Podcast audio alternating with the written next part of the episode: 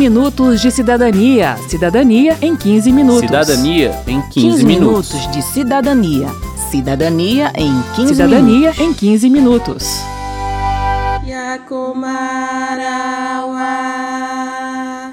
Yakomarawa. No Brasil, temos 305 povos indígenas falantes de 274 línguas, sem contar os povos isolados, que não temos como saber exatamente quantos são nem que línguas eles falam. A Fundação Nacional do Índio, FUNAI, tem 114 registros da presença de povos isolados na Amazônia Legal. O 15 Minutos de Cidadania de hoje vai apresentar um pouco dessa diversidade pela voz de representantes dos povos indígenas. Eu sou Márcio Aquilissardi. E eu sou Verônica Lima.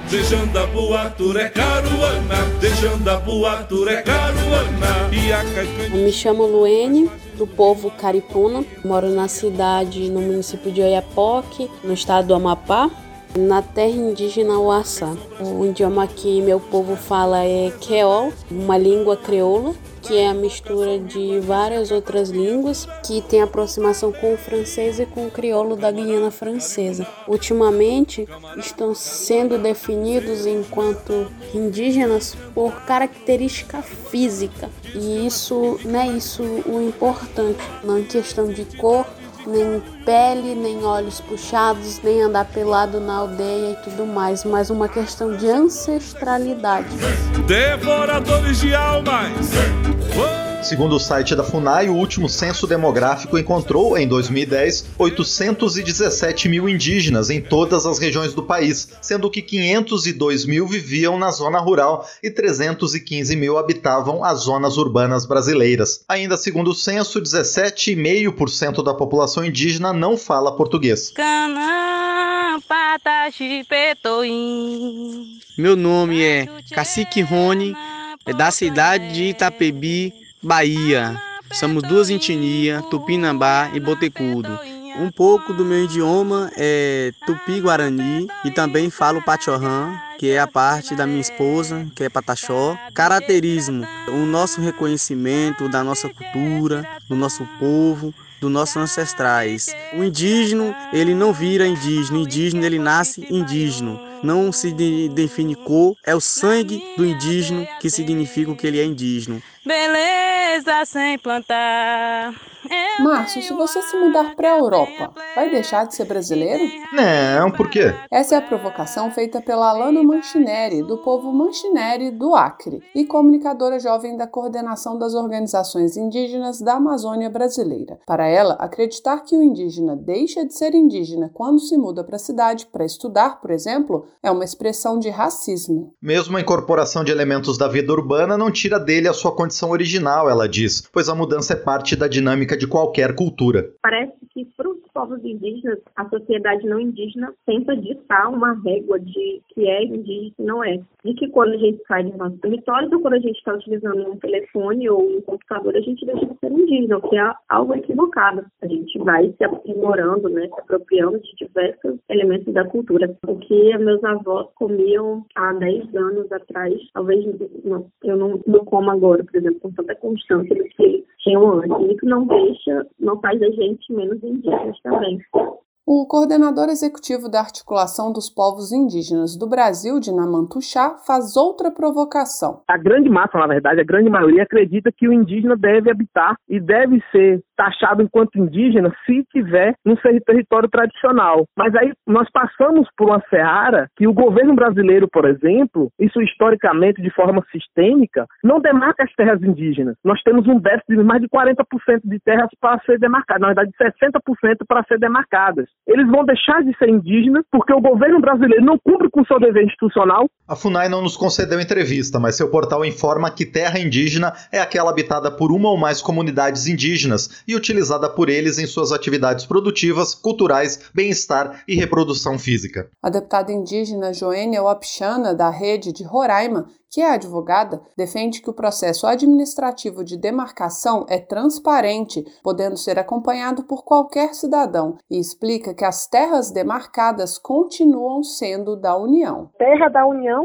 é terra pública. E o que os povos indígenas têm são a posse permanente, o uso fruto exclusivo. Não deixa dúvida que ali é um bem disponível, inalienável, apesar de ser terra da União, a União não pode dispor, não pode alienar, não pode voltar atrás porque pertence ao usufruto exclusivo indígena. Isso quer dizer, completa a deputada, que quem tem o direito de usufruir da terra e de seus recursos naturais são os povos indígenas, o que nos traz de volta a definição de indígena e a percepção de que o indígena não pode incorporar elementos de outra cultura. Existe exploração econômica das terras pela agricultura ou pelo extrativismo? Sim, existe, diz o mas seguindo uma lógica diferente, com foco nas decisões coletivas e na sustentabilidade.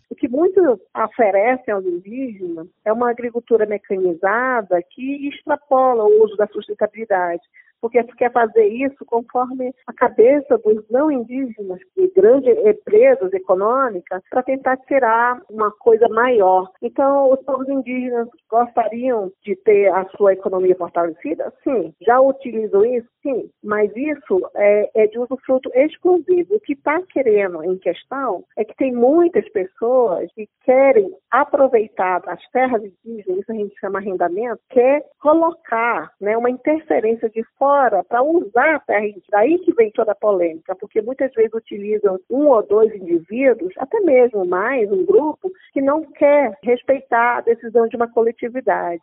Dina Mantuchá também ressalta a diferença entre os modos de organização social e econômica dos povos indígenas e do restante do país. Segundo ele, prevalece entre os indígenas um modelo comunitário com produção coletiva e compartilhada. Há povos indígenas que vivem um modelo hoje mais ocidental, né? Esse modelo capitalista existe. Há comunidades que estão no modelo de troca, de permuta. Há comunidade que busca o que consumir num dia sem pensar em armar armazenamento, a comunidade que busca armazenar, a comunidade que produz de forma mais tradicional, outras nem tanto tradicional.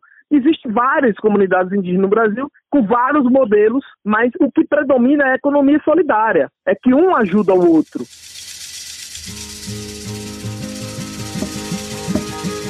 Meu nome é Mariana Icanã e eu sou da etnia Icanã. Atualmente eu moro aqui na cidade de Vilhena, no estado de Rondônia, por causa dos meus estudos, mas a minha comunidade é a aldeia Tubarão, da terra indígena Tubarão Latundeia, localizada próximo ao município de Chupinguaia, também em Rondônia. Não é o lugar onde eu moro, nem a língua que eu falo, que me define como indígena mas sim os saberes tradicionais que aprendi com os meus avós e compartilho com a minha família. Hoje eu faço parte da rede de jovens indígenas comunicadores da COIAB e todos os ensinamentos que estou tendo eu quero repassar à minha comunidade, para que juntos possamos desenvolver projetos que beneficiem ao povo aitonã. De novo, citando o site da FUNAI, não cabe ao Estado reconhecer quem é ou não indígena, mas garantir que sejam respeitados os processos individuais e sociais de construção e de formação de identidades étnicas. Os critérios adotados pela entidade para definir quem é indígena se baseiam na Convenção 169 da OIT sobre povos indígenas e tribais, promulgada integralmente no Brasil por um decreto e pelo Estatuto do Índio. São eles autodeclaração e consciência de sua identidade indígena e reconhecimento dessa identidade por parte do grupo de origem.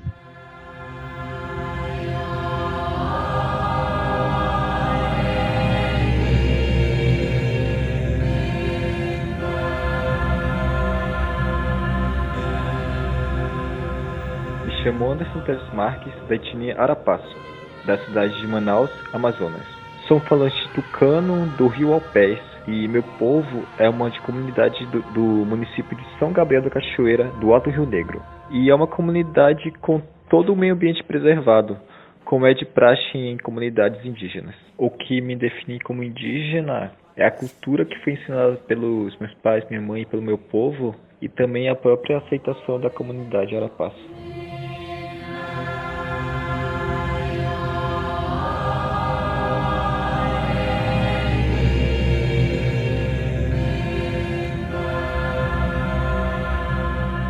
Vamos falar agora sobre os povos indígenas isolados. Para FUNAI, são considerados isolados os grupos indígenas que não estabeleceram contato permanente com a população nacional de não índios.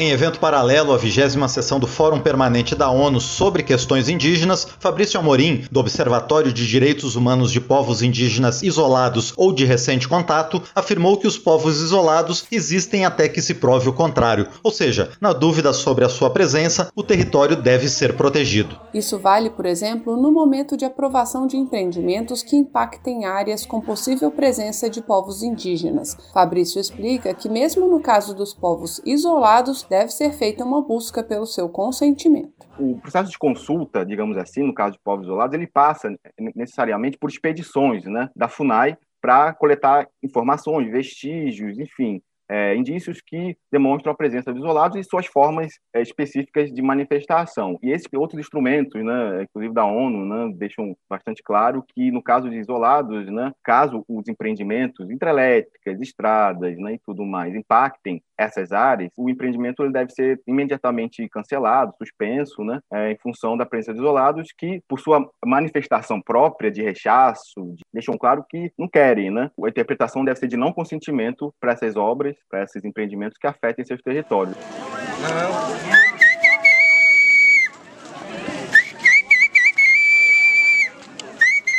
Eu me chamo Pepe Acá, sou do povo Cricati e a gente se autodenomina Poncatií, que quer dizer seres do cerrado ou os que vivem no cerrado. Eu moro na aldeia São José, no território Cricati, município de Montes Altos, Maranhão. Eu falo duas línguas. Uma é língua portuguesa e outra é minha língua materna, Cricati, Jetimbira, do tronco linguístico Macro-G. Nossas pinturas são variadas para determinadas festas culturais na aldeia. As principais são pinturas verticais e horizontais. Meu povo gosta muito de correr, principalmente corrida de tória, correr entre si em volta da aldeia. Eu nasci indígena. Nunca pensei nisso do que me define ser indígena. Mas para mim, o que me define ser o Cricati é saber que meu povo batalhou e lutou muito até que minha geração chegasse até aqui.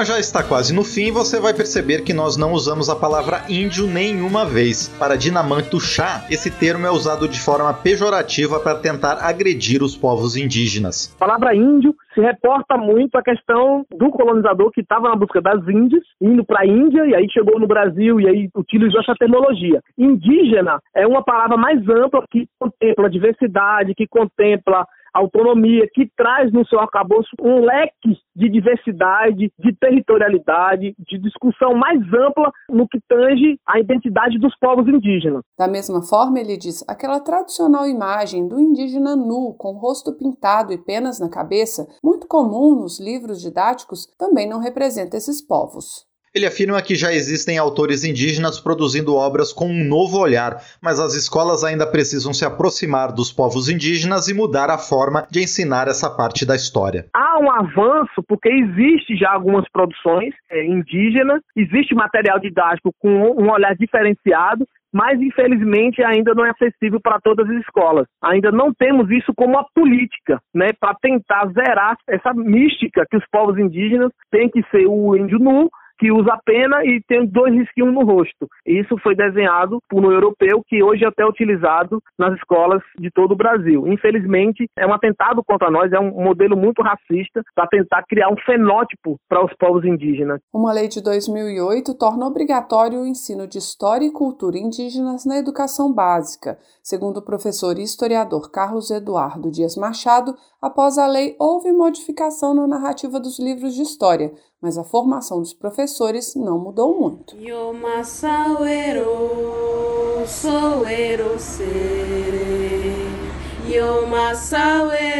Termina aqui o 15 Minutos de Cidadania, que teve produção de Cristiane Baker, reportagem e texto de Verônica Lima, trabalhos técnicos de Carlos Augusto de Paiva, edição de Márcio Aquilissardi e apresentação de Verônica Lima e de Márcio Aquilissardi. Se você tem alguma dúvida, mande pra gente. O e-mail é rádio.câmara.leg.br e o WhatsApp é 61 999 78 90 80. O 15 Minutos de Cidadania é produzido pela Rádio Câmara e transmitido pelas rádios parceiras em todo o Brasil, como a Rádio Cultura Rio Grandina, da cidade gaúcha de Rio Grande. Você pode conferir todas as edições do programa no site radio.câmara.leg.br e no seu agregador de podcast preferido. Uma boa semana e até o próximo programa. 15 minutos de cidadania. Cidadania em 15 minutos. Cidadania em 15, 15 minutos. minutos de cidadania. Cidadania em 15 Cidadania minutos. em 15 minutos.